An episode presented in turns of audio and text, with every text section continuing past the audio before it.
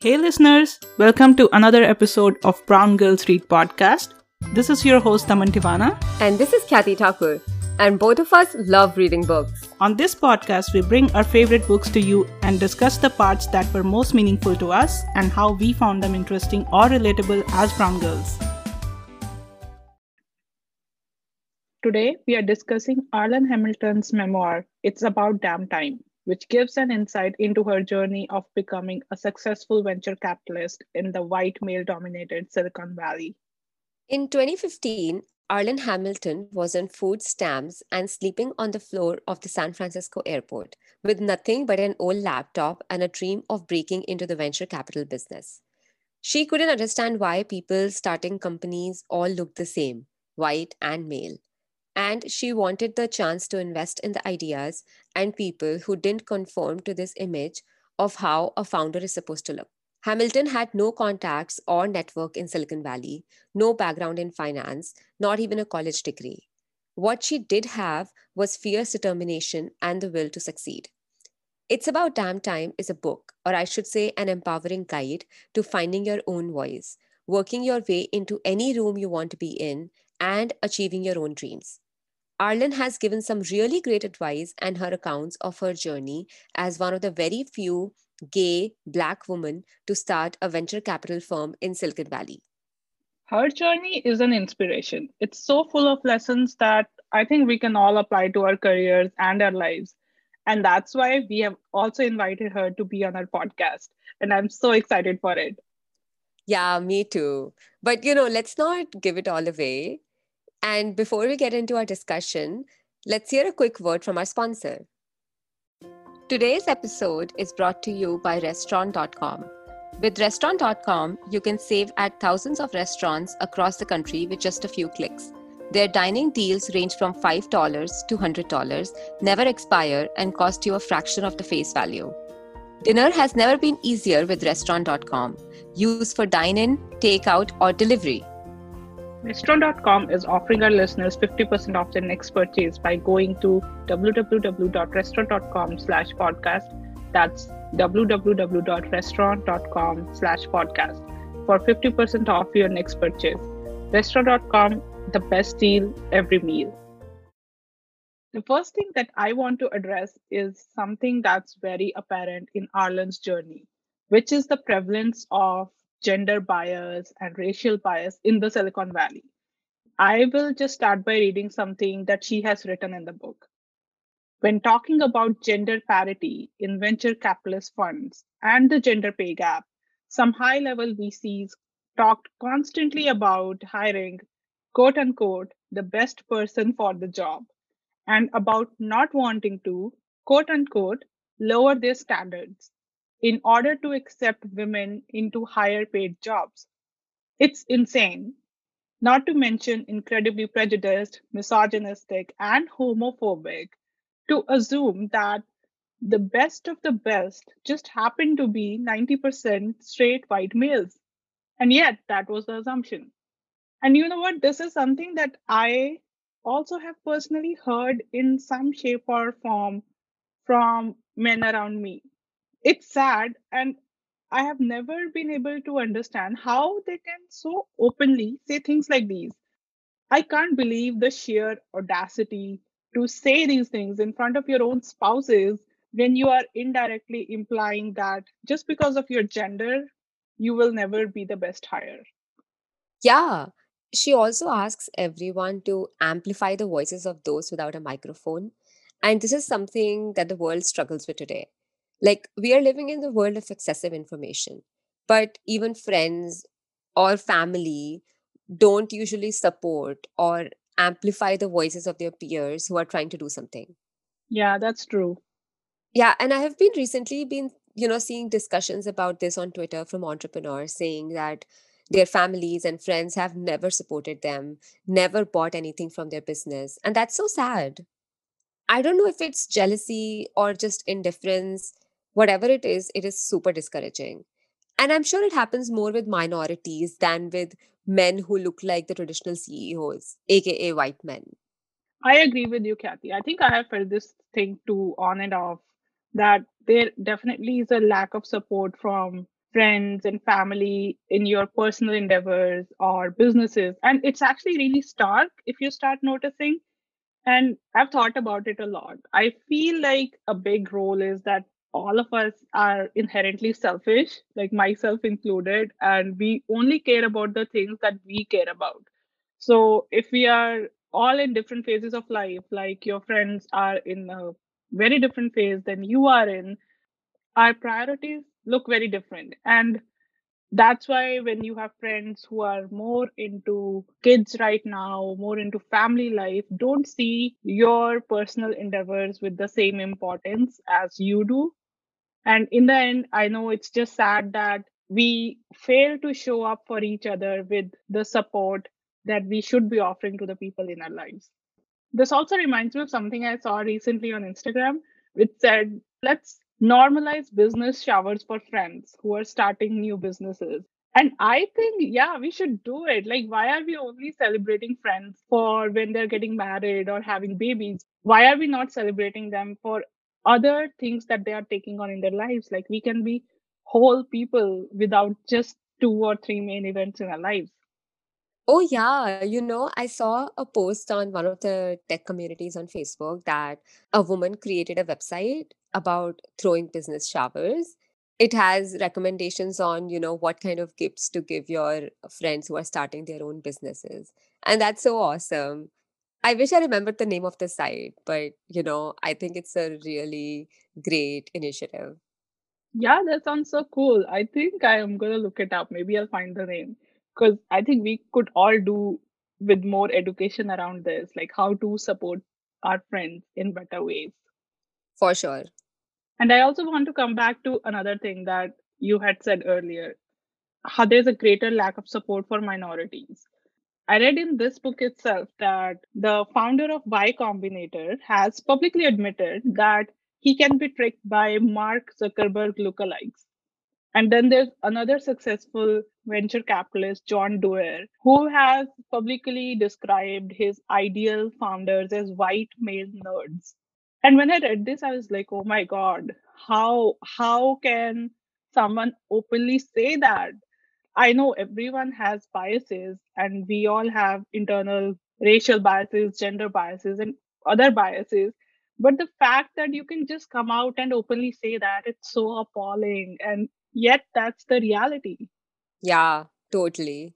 I also heard another story recently where a group of guys, they were all black men, they were looking for funding. And one of the investors, he took them to the side and said something like, Look, I know this is not going to sound good, but I'm just going to be honest with you that you will not get funding because your team is too black. I mean, seriously, have you ever heard that a group of white men were denied funding because the funders thought that the team was too male or too white. I know. It seems like the world is definitely biased towards white men or men with money, which are again white, mostly white men. And here's an interesting story, you know, on the same thing that we're discussing that happened with me. So during an interview in a Silicon Valley startup, the CTO of the company asked me, why do I want to switch jobs? And I was very honest about it. I said that my husband lives here, so I want to move from LA to the Bay Area. And that's why I'm looking for a new job. And then he was like, you know, so we are a startup, so you would be required to work on weekends. And since you're getting married, soon you will have a family. So do you think you would be able to spend time at work?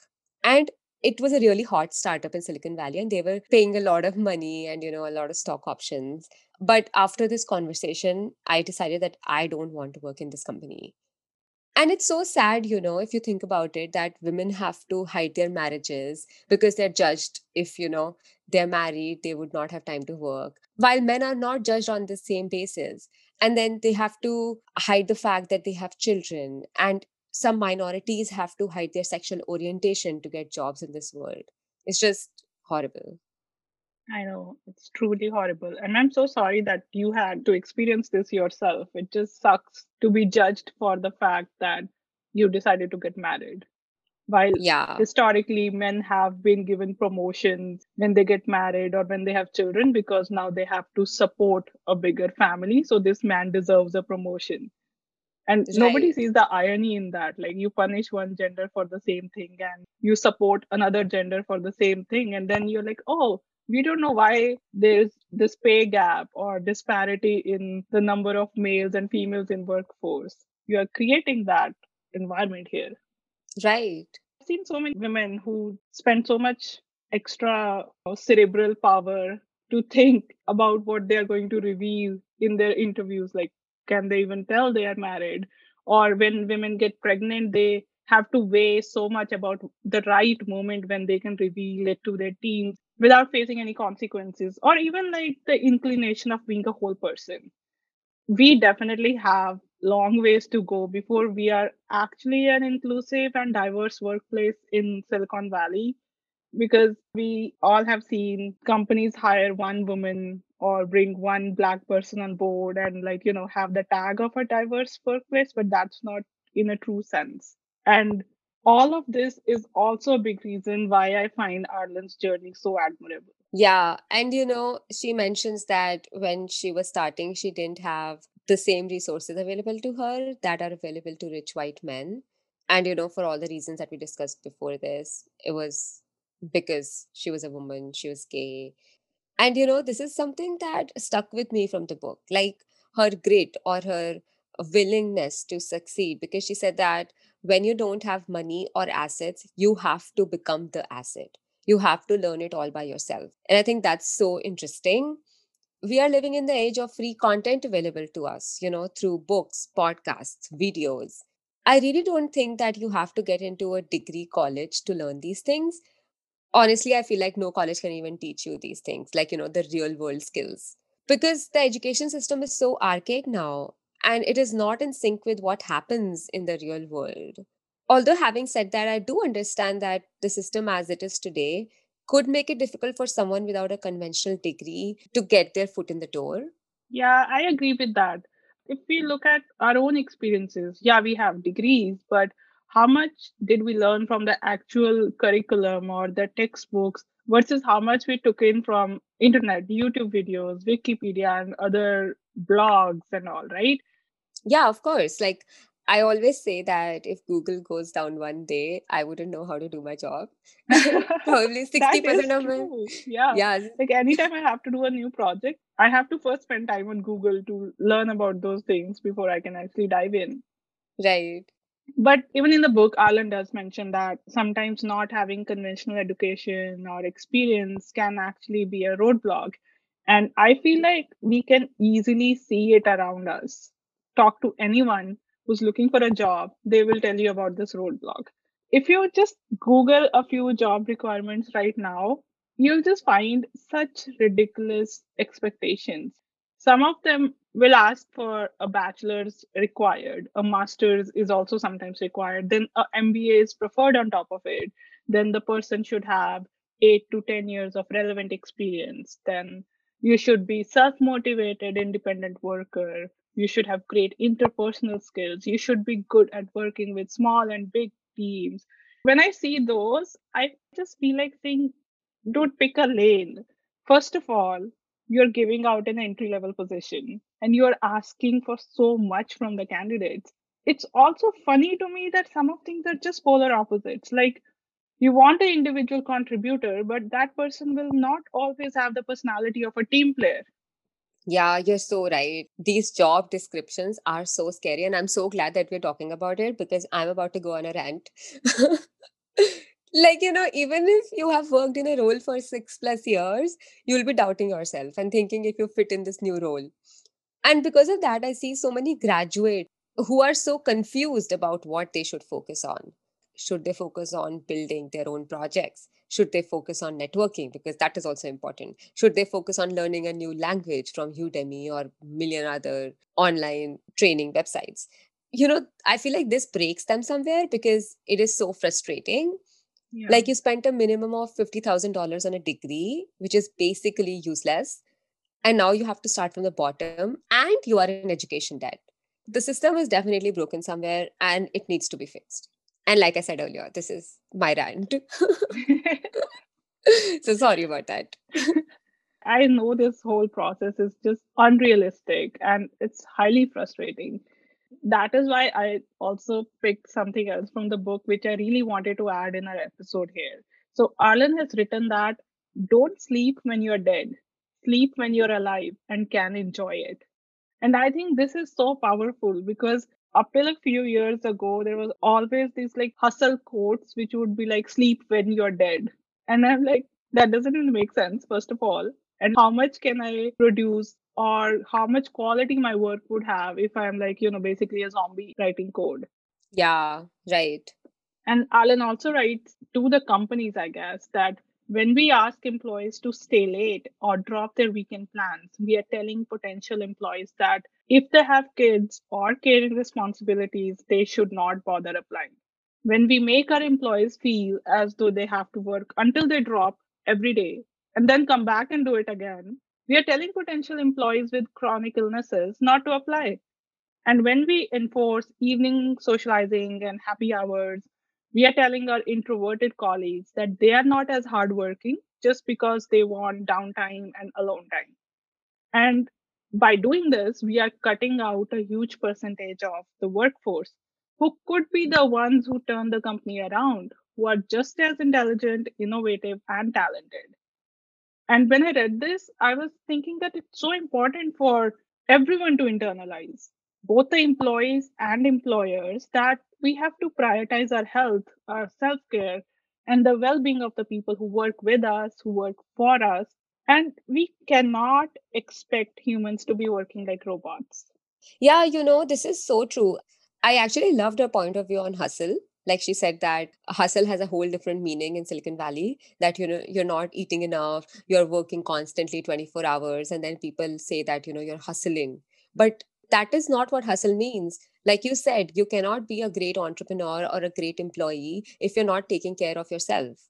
And that's so important. And i love that she included that in this book. Another thing that you said you know when we enforce evening socializing and happy hours we're telling our introverted colleagues that they're not as hardworking.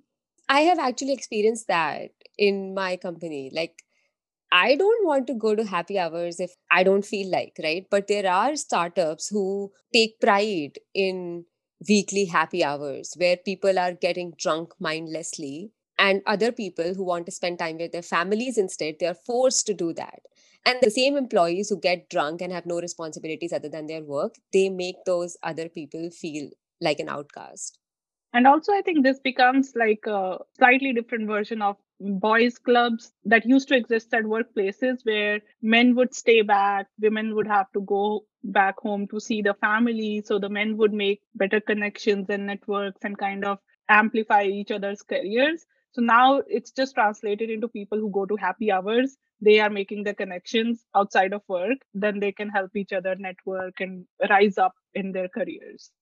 Yeah that's so true. Since we are talking about you know work culture and our experiences, I wanted to ask you something. Have you ever had an experience where you felt that your well being was being compromised in the name of either work ethic or productivity, or you were expected to be robotic in your performance by your employers? Yeah, of course. At my previous job, I think my mental health was seriously affected because of so many reasons. But out of all those reasons, there was one that is the most prevalent. You know, like there's a trend in startups today where they pick their star engineers or simply engineers who have been working for a long time in a company. And, you know, they make them managers. And these people don't necessarily have good managerial skills. And these managers are not good at mentoring especially you know if they have employees who are just graduating and they come to work if they if it's their first job they need mentorship they need the right kind of support. And so this happened with me like i had just graduated and the person who was my manager sucked at handling people. It wasn't intentional. It was just because he was promoted to a manager when he didn't want to become one. At some point i think he made me believe that i wasn't productive and made me doubt my abilities as an engineer. I realized it after that you know i wasn't a bad engineer. He was just a bad manager Yeah, I have had a similar experience, so I know exactly what you mean.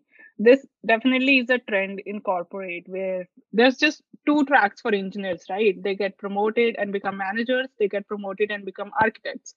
Nobody's testing the skill set or personality of people becoming managers. It's just like eventually one day after a certain promotion level, you become manager as a result, especially for people who are starting out, like you said, it's so much lack of guidance and lack of mentorship. And, you know, the person is just lost in their first job. And that can be so detrimental because you are just starting out. And if your first belief is that you are in the wrong place, then it might just, you know, discourage you from taking that path or just cause so much distress in you. Yeah, you're absolutely right. And you know, I have also had experience with a different breed of managers who we all call micromanagers who expect you to function at 100% capacity 100% of the time. After my experience with such people, I understood that quote, which I've seen on LinkedIn, that people don't leave companies, people leave managers. Yeah, that is so true. I have really come to believe this. I feel like this is where the importance of managerial trainings at workplace get highlighted for me companies should train their managers to yes i i absolutely believe that. Don't just promote people to like change their titles. Make sure they can be actually good managers. Managing someone doesn't mean bossing around. Managing someone doesn't mean thinking of them as your personal secretary. It's actually a very nuanced skill that not everyone has. Yeah i agree. And you know since we're talking about mental health I feel like all of these experiences that we get in our jobs and our professions really affect your confidence and your mental health. Arlan makes a really great point about how to take care of yourself. And one of her tips is that she encourages everyone to have a hobby. And by hobby, she means that something that you do for yourself and something that you don't have to worry about monetizing. And that's because she says that when your quality of life improves, your work improves. And that's so true. You know, like in this Instagram age, I feel like everyone is trying to turn their hobbies into something that they would like to monetize. And that's really great. That's not a problem. But it doesn't seem very healthy to me at the same time. Because once your hobby becomes your work, I feel as if the fun goes out of it. Yeah, I agree with that 100%. And this is something I have communicated to my friends multiple times, I think, that if you put the pressure of money making on your hobby, on something you love, you will end up hating that thing one day. There is a huge focus on enjoying your work. And sometimes it does feel like if I enjoy doing something, I might as well, you know, get paid out of it. But Arlan puts it as try to do something that you're doing solely out of passion and creativity alone. So, on that note, I would like to ask you a question. What is that one hobby of yours that you do out of passion and creativity alone and not to monetize? I think for me, it would have to be my doodles. Full disclosure, I do have an Instagram page, but the function of it is more of cataloging for me because I like to go back and see what I've created and makes me feel good. But if you follow me and if you pay attention, I'm not consistent. I don't see it as something I have to do with this like strong work ethic. For me, it's just totally a hobby for me and me alone. And like you said, everybody suggests, you know, monetize the things that you like to do. I have also gotten a lot of advice on monetizing the doodles. But in my heart, that just doesn't translate. You know, I, there are days when I doodle all day, and there are weeks when I don't feel like doing it at all but I just come back to it in big or small ways whenever I feel like it. And I feel it's good for my soul. I'll give you an example. Recently, I had a call which was kind of stressful. And the entire time I was doodling as a way of stress relief without even realizing it. By the time the call ended, I had made something pretty out of a very sucky phone call. That's actually awesome, right? I mean, if I see your doodles, I would be like, yes, you can monetize. But oh, thank you, thank you. but you know, it's okay. Like you can. Yeah, I don't want to put pressure on those because then the quality will go down. I'm sure. yeah, I agree. you know and for me i think it's writing like i write poems and i write short stories and i write down my thoughts into the format of like you know those terribly tiny tales but i feel like i just do it for myself like not to show it to the world or to monetize it how do i not know about this Khyati? because it's just for myself. Come on send some to me. I want to read it. Yeah sure. I will do that. For sure. I I sense insincerity in your tone, but let's move on. Since we're um, also talking about Instagram and also things that we love to do, I think I want to address another Instagram buzzword, which is authenticity. Oh, yeah. I love her chapter on being unapologetically authentic.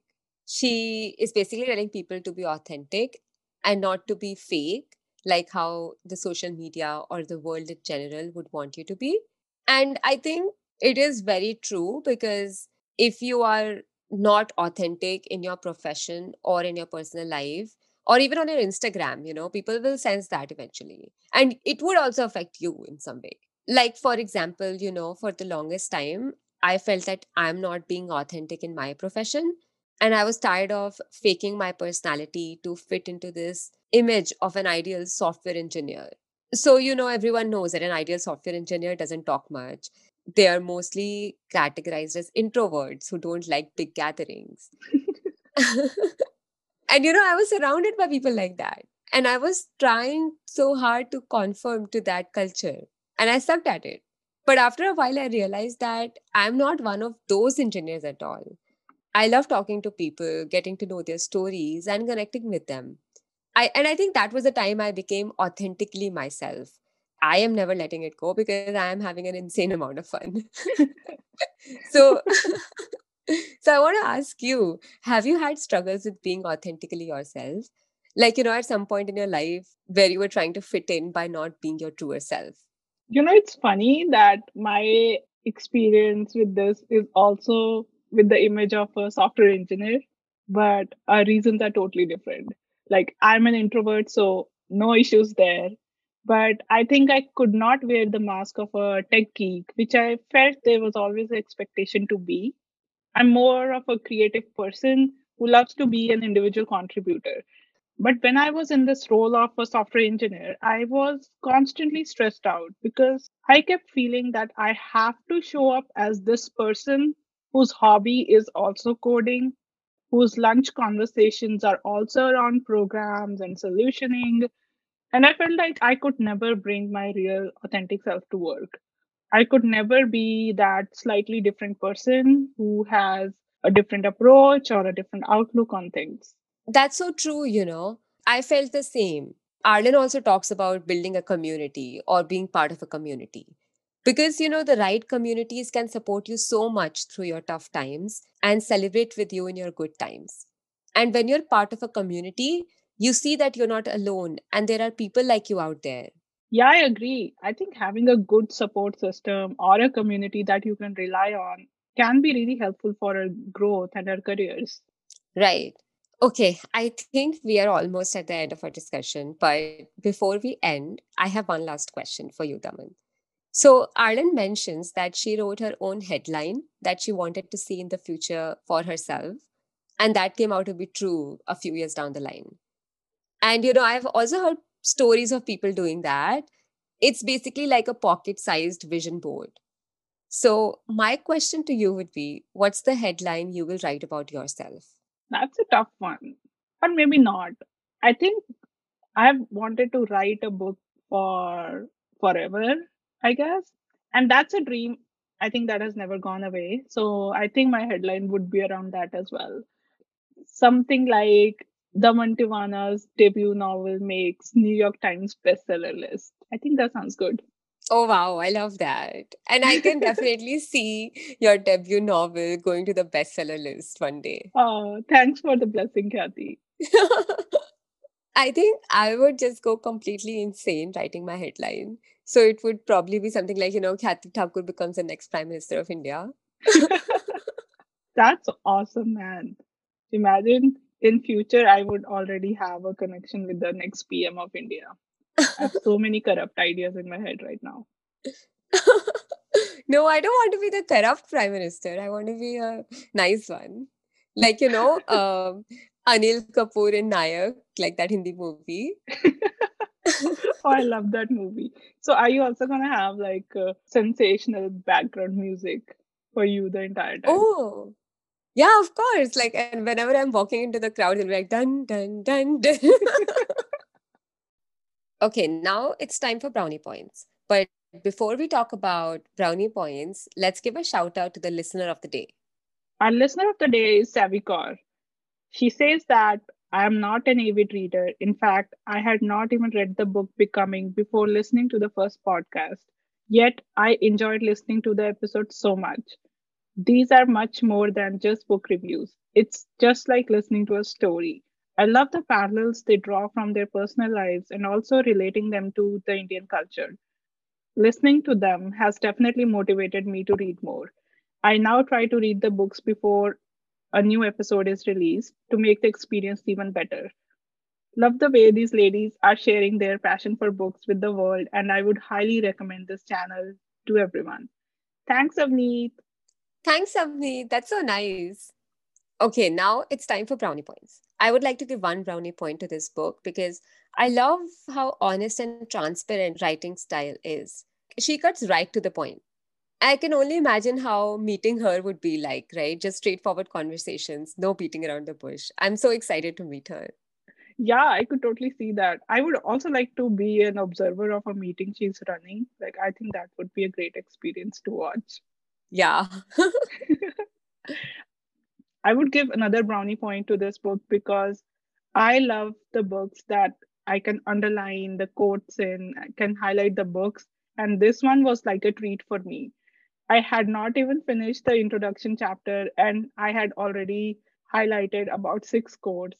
Yeah, I know. It's an amazing, you know, motivational uh, read, actually. I would also like to give one more brownie point because she covers a lot of topics that are extremely relatable, even though we aren't entrepreneurs. And from the book, you can actually get a sneak peek into her mind and understand how hopelessly optimistic she is. Yeah, and I was just amazed by her self learner spirit. Like, I can only imagine how much discipline, how much grit and perseverance one would need to learn something from scratch and just go after what you want in your life. Yeah, it's so inspiring. This was a discussion on the book It's About Damn Time by Arlan Hamilton. We definitely encourage you guys to pick it up it's a super relatable read. And even if you're not interested in becoming an entrepreneur, her lessons and advice and her journey in general would definitely inspire you. For our next episode, we are bringing the amazing Arlan herself to you. And we will be discussing more about her book and her life experiences as a woman of color making it in the Silicon Valley. Until then, keep listening. Thank you for listening to this episode of Brown Girls Read podcast. If you like what you hear, please leave us a 5-star rating and a comment. You can support us at anchor.fm slash browngirlsread slash support. Your support will allow us to continue this podcast and bring more episodes to you. Don't forget to subscribe and follow us on Instagram, Brown Girls Read Pod, and Brown Girls Read One on Twitter. If you have book recommendations for us, you can leave us a comment or message on our social media and you can also subscribe to us on YouTube for more content.